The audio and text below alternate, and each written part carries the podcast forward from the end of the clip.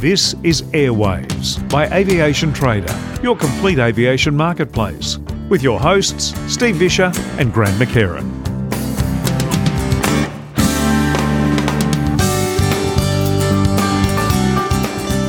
Well, hi everyone, and welcome back to part three of our fantastic chat here with Steve Padgett. Steve Padgett, OAM, in fact, Australian aviation business icon, really, here on the Airwaves podcast. I'm Steve Visscher and Grant McKerron. We've had such a great time talking to Steve through this chat about his history, starting various businesses, and now in this edition he's going to tell us all about moving on and starting the successful Alliance Airlines. He certainly is, mate. We're going to cover Alliance from foundation. There's some amazing stories in here.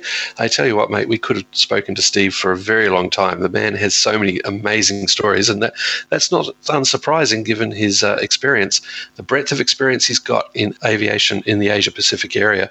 So really looking forward to this, but also not just Alliance and his other current aviation businesses, but also the non-business side of what he does for aviation here in Australia.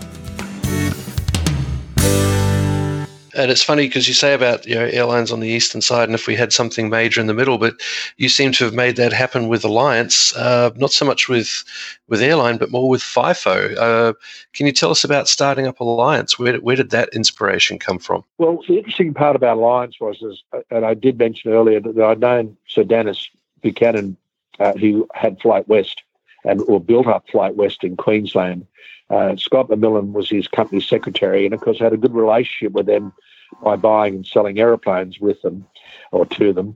And so when Ansett, of course, went down, so did Flight West, because it was also tied to Flight West as Sunshine Express was. Sorry, to Ansett as Sunshine Express was. And aligned with that, unfortunately, Sir Dennis got quite ill and passed away. So the airline, through nobody's fault, went into administration, and I was tasked by the owner of. They had two Fokker 100s at that point, which were leased from a finance company. And the boss of that finance company was a very good friend and a good business, someone I had done a lot of business with financially. And he said to me, "Would you sell these aeroplanes for me? We've got to get out of these aeroplanes now. Flight West has gone down." I said, "Yes, I will." And the administrator was also someone I knew, and he came to me and said, "Steve, we want to sell the AOC and the guts of Flight West. Would you please sell it for us?" So I had two challenges there. And what I found out in the early stages of trying to do that was that the only people wanting to buy it were people who were going to break it up. They'll sell the aeroplanes, they'd sell the equipment, they'd lease the hangar, they'd, you know, blah, blah, blah, blah. But they weren't going to employ 70 people who were left at Flight West. And I kept arguing with the administrator. I said, "This is not right. This is an aviation company that is still alive. Don't kill it by selling it to these people." And so he said, "All right, well, you buy it." And I said, "Well, I what do you mean, me buy it? I you know, they haven't got that sort of money." He said, "Well, you know, you are the ideal person to buy it. We'll sell it to you, and we'll do you a good deal in the interest of the shareholders or the people involved in Flight West, and you do it." So I said, "Okay, well, I've got some money." So just in one day, I rang three people I knew wouldn't query what I was doing. One was in New Zealand, a fellow called Hugh Jones, who owned Airworks, which is a big helicopter company. Yep. Another was a fellow called Stephen Bond, who was Bond Helicopters in the UK. And, of course, Scott. Now, Scott was the company secretary who was working for Ansett. So Scott and I got together, and basically between the two of us, I'd rung these people who are personal friends as well as business associates of mine and said, I need X amount of money from you by Friday, and we're going to buy what's Flight West and turn it into something that's really going to do something. Are you in? And they said, "Yeah, I guess so, if you think so." And I can tell you, it wasn't an insubstantial amount of money. And that's how it started. So we managed to release the two Fokker 100s from a company called Capital Finances, it was in those days, and the receiver was made sure that we did the right thing, but we had the opportunity to kickstart the airline. We were then operating the two Fokker 100s and a couple of Brazilias, but it became very clear that Brazilias were losing money. And we had one major contract, which is where you started the question here, which were FIFO contracts in Western Australia. And so we were in the back of the FIFO business with two F-100s, and away we went. Wow. And Alliance was named, I had a little personal company called Alliance Aviation, and I liked the word alliance because it meant, you know, friends with people, we're partners, we're all of those things. Let's call it alliance. And everyone said, yep, whatever you like. And so it was born, and off we went. And I guess if you'd like me to continue that story, the first major and part of our success was that we kept those 70 or 80 people. That was the first major thing that really worked for us, and they were the most loyal, wonderful, fantastic people. They kept going, and today we still have a number of those people working for us after 19 years. That's pretty good in aviation. Including pilots who have just been fantastic. So the next one, we started to run out of aeroplanes. And of course, buying Fokkers in those days wasn't easy because they were fairly expensive. And by chance, a friend of ours in the United States who was a broker, who was known to us and knew us, knew some airplanes that were owned by an airline. I won't use the name anyway. By American airline that had gone broke, but it ended up being owned by the superannuation group in Alabama. So, in other words, they'd gone broke. There were a number of seven exactly, F-100s for sale, but they're owned by this superannuation fund in Alabama. So we rang them and said we'd like to buy them, and they said, "Well, how much are you going to offer?" We said, "Well, we'd probably like to meet you and talk to you about that." They said, "Well, come on over and you can talk to us." Again, cut a long story short, myself, Scott, and our very good friend, the best lawyer, aviation lawyer in Australia, Ben Martin, went to Montgomery, Alabama. I never heard of Montgomery before this, even though it is the capital. Yes, it is. You've got to go to Atlanta and drive. But the interesting part about this story is the bloke we happened to meet was the Attorney General of Alabama, and he was in a big bank building in Montgomery. Now, Montgomery is an interesting town. It looks like it sort of died. It's just doesn't seem to have a lot going on. But anyway, he directed us to this top floor of this bank building in Montgomery, Alabama. And when we get there, we said, "Oh, this is just as you would expect." It was all southern, everything. And his office was probably as big as my hangar in surface area, and had braces and, you know, a well-built gentleman behind the biggest desk you've ever seen in your life. And said, "Well, welcome, gentlemen. You're here to buy our aeroplanes. What's the deal?" And we said, "Well, we'd sort of like to talk to you about it." He said, "I'll tell you what, before we do talk about it, why don't you tell me about Alliance? Tell me how you started, who you are, what's your backgrounds." So I told him what I'd done. He kept asking questions. Scott told him what he'd done and how he was an accountant for Dennis, and Dennis died, and Flight West. And Ben, of course, has been around for a long time as an aviation lawyer, and was telling him that he could guarantee that we were good people and blah, blah, blah. And so he said, "Okay, so your offer is," and we said, "Well, that's the catch. We actually haven't got any money, and we'd like to talk to you about financing our aeroplanes, these aeroplanes for us." And he said, "Well, that wasn't the deal. That wasn't the way you come over here, But let's talk some more." And Scott, did you bring a whole lot of accounts and things for Alliance? And we bought a briefcase full of papers, but it wasn't anything spectacular. And we didn't tell him that. But cut a long story short, in the end, he said, "Look, I'm going to bring in all my accounting people." We brought them all in. There was about 10 of them. He said, "These are the gentlemen from Australia wanting to buy our aeroplanes." And they all went, "Yes, I'd love to meet you." And they left. And we thought, "This is funny. Why are they leaving?" He said, "Well, I'll tell you what." He said, We do things on face value with good people. We'll finance aeroplanes for you sight unseen. Wow. So he didn't know of us except for what we told him. He'd obviously done some checking. And he financed the state of Alabama financed those aeroplanes for us on very good terms. He told us, he said, guys, don't miss any payments. We'll come and get you. So that made us very committed. And at the end of the day, he wrote us a lovely letter after we paid those seven aeroplanes off. And Alliance owns all its aeroplanes. We don't finance aeroplanes. We own them all 42 of them now. And he wrote his love letter saying, you guys lived up to everything you've done and everything you did, and you're men of your word. And that's what we like here in the United States. And goes back to what you were saying earlier about a different attitude to people. So that's how we got going. You know, that's an interesting thing, Steve. And, it's such a success story at Alliance because, you know, as you say, 42 aircraft now, quite an impressive route network for a smaller carrier here in this part of the world. We see so many start up with all the best of intentions and don't seem to last. I guess, JetGo is probably the most recent example of that where, for all the best will in the world, it hasn't worked. So what brings that sort of success? How have you survived when others have not? Look, I think it's a number of things. Firstly, within the company, we've now got, from those 75, 80 people, we've now got, approximately 500, 550 people.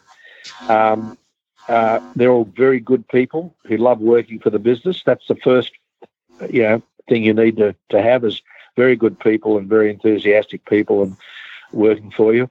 Second part is we have a philosophy of buying pre-owned aeroplanes.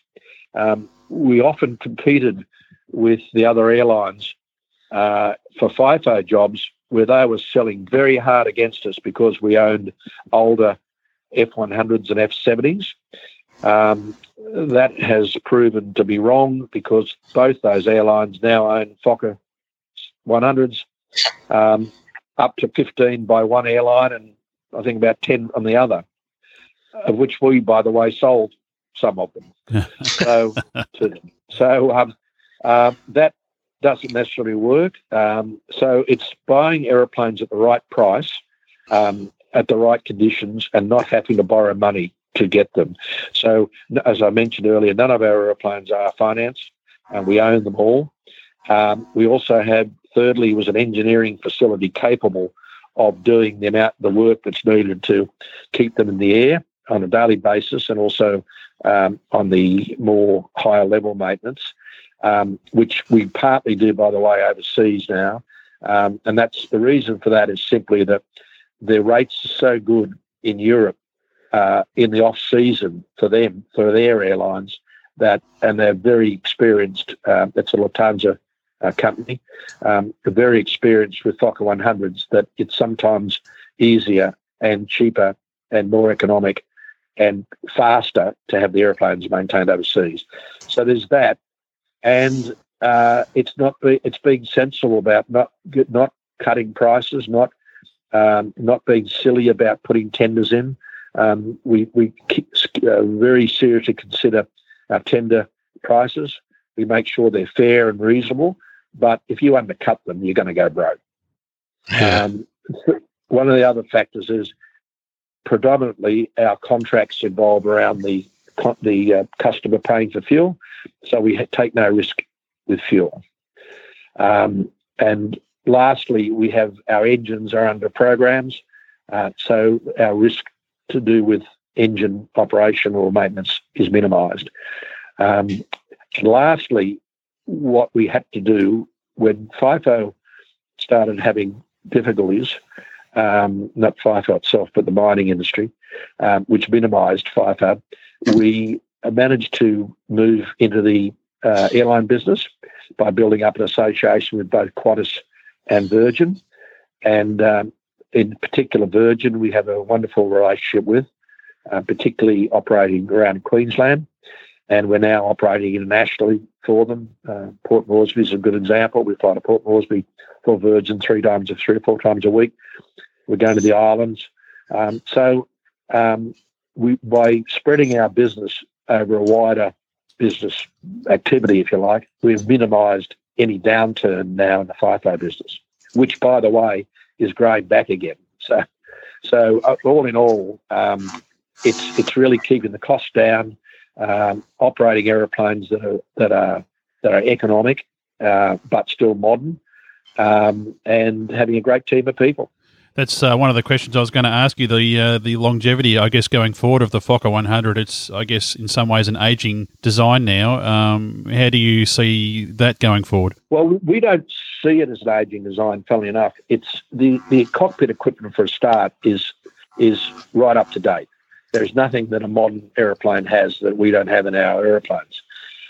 You might say the airframes are getting older. Most of our aircraft are 1996, 1997 model airplanes, but they're still we still find them very, very economical to operate. But more importantly, we have probably one of the biggest spare holdings for Fokker aircraft in the world. We don't have only the biggest fleet in the world. With every time we buy airplanes, we buy spares and we buy tooling. So we have a very large holding of spares. I think it's probably roughly about $50 million worth of spares, US dollars worth of spares. And that includes undercarriages and all sorts of equipment. So we're able to keep those aeroplanes operating economically and support them very, very well. We also support Qantas and Virgin when need be. So that means that we can keep operating as long as we want to. Having said that, we will always consider and are always thinking of what the future holds, and we're planning for that at some point. But where that is, it could be 2 years away, it could be 5 years away, it could be theoretically 10 years away, because we know the aeroplanes will last that long. That's a very handy buffer to have. And, mate, speaking of longevity and centenaries and things like that, you know, being in for the long haul, I understand you're going to paint one of your Fokkers to commemorate the great air race of 1919 from London to Australia. Yes, of course, that's the second aircraft. We did Kingston Smith to commemorate the 90th anniversary of his trip from United States to Australia. So you'll still see that aeroplane flying around Australia. It's mostly in West Australia at the moment, but it has Smithy on the tail. It's got his aeroplane painted on the side. And at the same time, we launched a beer. We thought, funnily enough, not many people were doing anything. The people who should have been doing something to commemorate this trip, the Smithy, didn't do anything or haven't done anything. So we decided we painted aeroplane for Smithy and commemorate that trip, and actually did that and landed in Brisbane to the minute that Smithy landed his aeroplane. That was last year. Nice. So we've already done that. And our beer, by the way, is called FGB, Focking Good Beer. Named after the Fokker, of course. But that beer is enjoyed by our passengers around Queensland when they're on that aeroplane. So the second one, of course, the Smith brothers, who did that trip London to Darwin, are also, we think, very worthy of commemoration. And the aeroplane will be painted, and it will turn up to the minute when the Smith brothers and the two engineers landed in Darwin. That's excellent. That is really excellent, because flying a Vickers Vimy all the way down back in 1919 was very impressive. So well done for having the aircraft painted and commemorating. And also, as an avid beer drinker, I'm going to have to see if I can find that FGB to buy. Is it only available on your flights? I will send you some. Oh. That would be ace. I love drinking and rating beers. Yep. So I'd be very careful offering him that, Steve. Be very careful. You'll go broke. I said I'd send some. Excellent.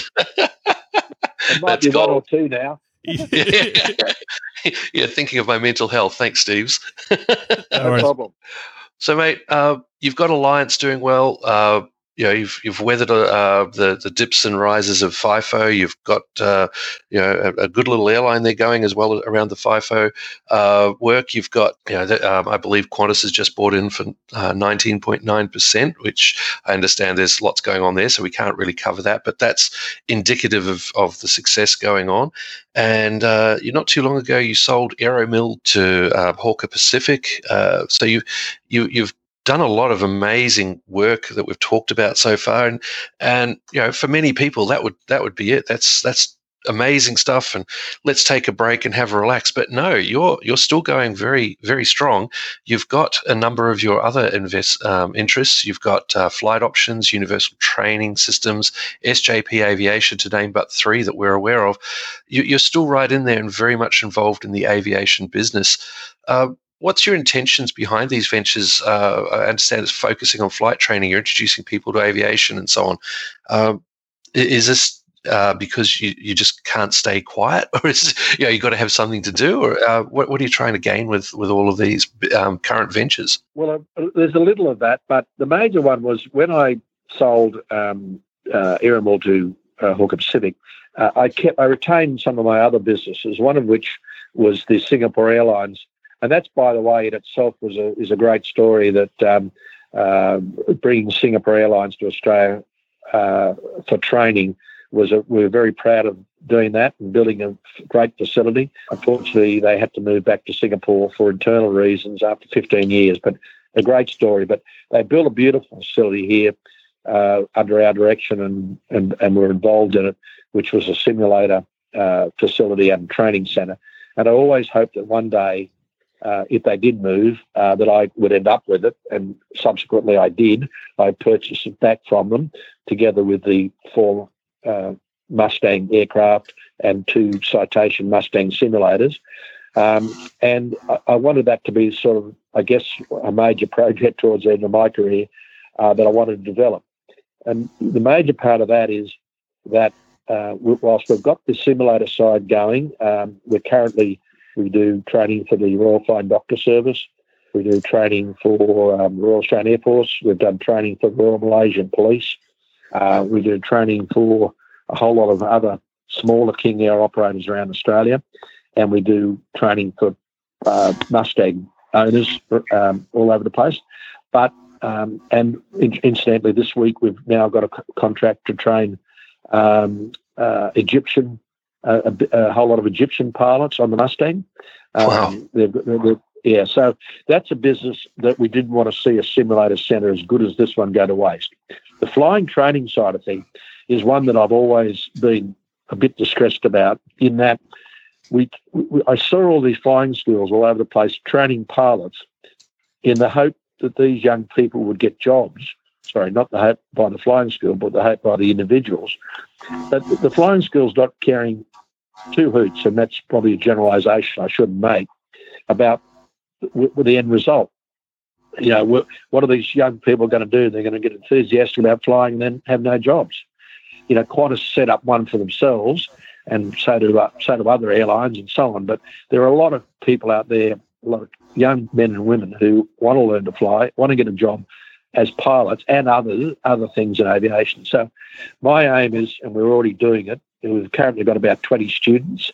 The first 5, our aim was to, at least for the first 5, but more afterwards, is to ensure they had a job after they finished training. So we're pleased and proud to say that the first 5 will go to Alliance Airlines as into the airline. That we've found them intermediary jobs in between, so they can get some experience and build up their hours, because sometimes we have flight hour limitations on our pilots associated with FIFO. But we want to train people and see young men and women get jobs at the end, and they don't have to worry about it all the way through their training period. That's increasing. As I said, we've now got 20. We're trying to find opportunities. Tim Holland, who runs the flying school, a terrific young bloke with a lot of experience. We're both going around talking to people, particularly in the general aviation area, who have smaller airlines, if you like, and saying, You know, we'll train them for you. You tell us what you want, the sort of person you want. You come down and we'll select some people. You interview them, and then at the end of the day, they'll come to you. So you can be part of both the selection and training process. But all this is to ensure that people who want to learn to fly and have them. I mean, some haven't got the money to do it. Most of these people we've got are being funded by their parents or grandparents or whatever. We also want to find the really passionate kids or young men and women, for a better word, who haven't got the money but do have the passion, and that's what I want to end up doing. And that's fantastic that you're doing that, because it, as you're saying, it is what we need. We need to get more people into flying, and it's great that there's people out there who want to fly and have this opportunity through what you're doing.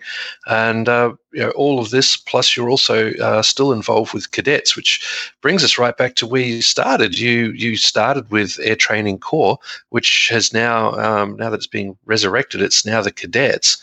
Very much involved with the RAAF. They've recently bought a whole lot of gliders and some powered aircraft. And were you involved at that time when I believe it was former Chief of Air Force Jeff Brown started reinvigorating cadets with gliders and fixed wing? Were you involved at that point?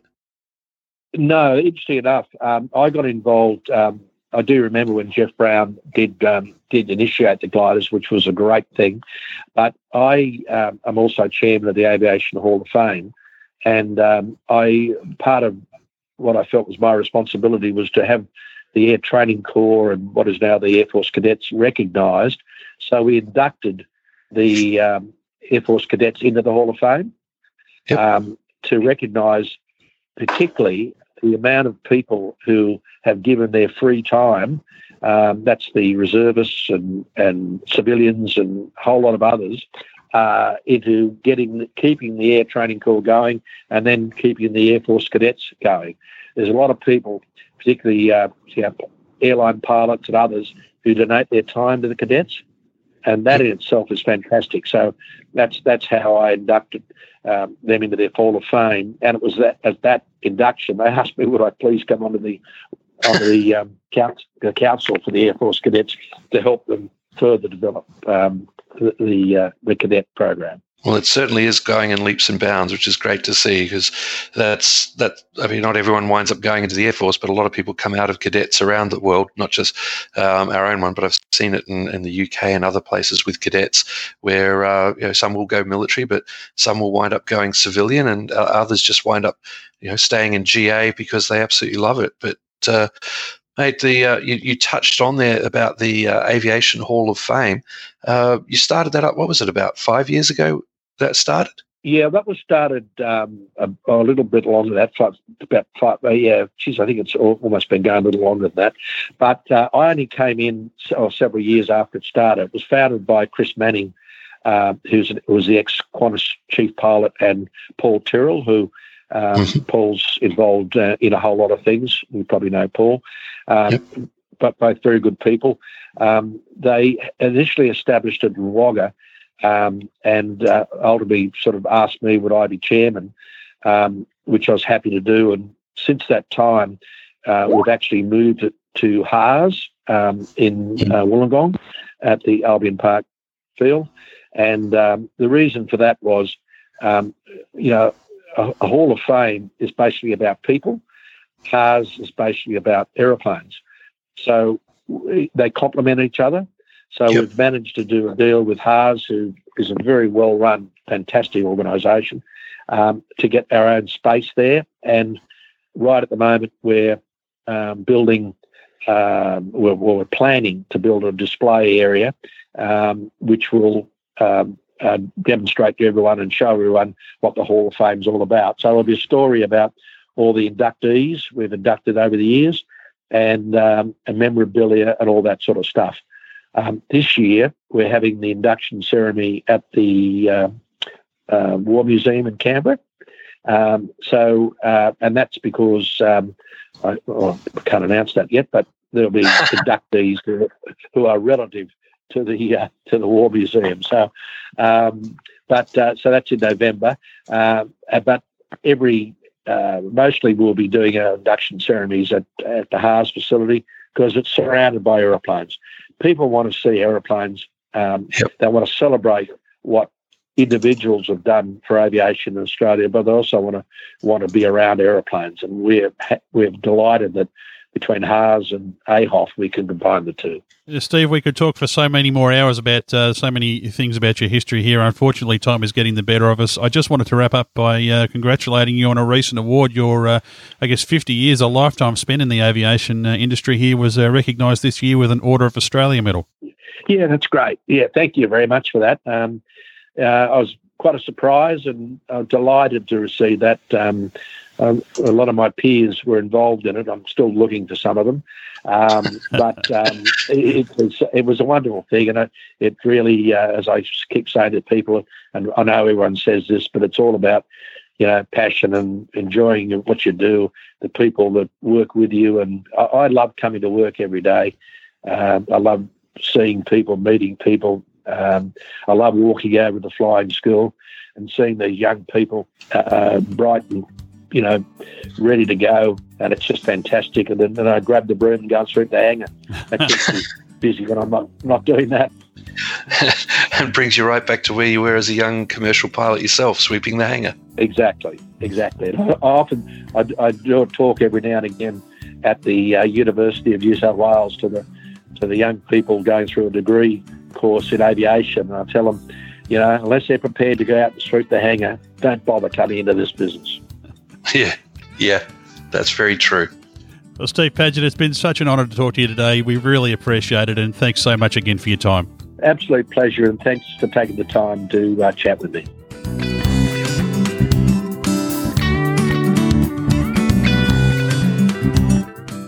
Well, as you mentioned at the top of the episode, Grant, and I think as I said there right at the end, boy, we could have talked to Steve for hours. What great stories, and I really hope our listeners have really enjoyed listening to such a positive aviation journey, really. Oh, totally, mate. It's been quite the career, still going strong, so many achievements, and it sounds like he's got so many more achievements that he wants to attain. So still very much the man in the middle of all the action, and great to hear that he's still willing to pick up a broom and sweep out a hangar. That's just fantastic. I was going to say, wasn't that just that was really just topped it all off for me. That's, that's really getting down and doing what matters and in many ways leading by example. And I wish there was just a bit more leadership like that in our industry. And I hope listening to chats like this inspires the next generation of leaders to, to take up that example. I certainly hope so, mate, because Steve's doing some wonderful things for aviation, and the more people doing wonderful things, the better aviation becomes. Folks, Aviation Trader's got its brand new website up. Make sure you check that out at aviationtrader.com.au. The free call number any time, of course, to do any business with the magazine, 1-800-025-776. And Grant, if people want to drop us a line, and we're always open to suggestions for topics people might like to cover, people they might like to talk to, and any feedback on the podcast and indeed the new website, that's admin@aviationtrader.com.au. Grant, we'll be back very soon with another edition of this fine podcast, Airwaves. Looking forward to it, mate. Airwaves is the official podcast of Aviation Trader and part of the publication's comprehensive array of digital content. If you're passionate about aviation, stay connected at aviationtrader.com.au for the latest podcasts, news, blogs and more.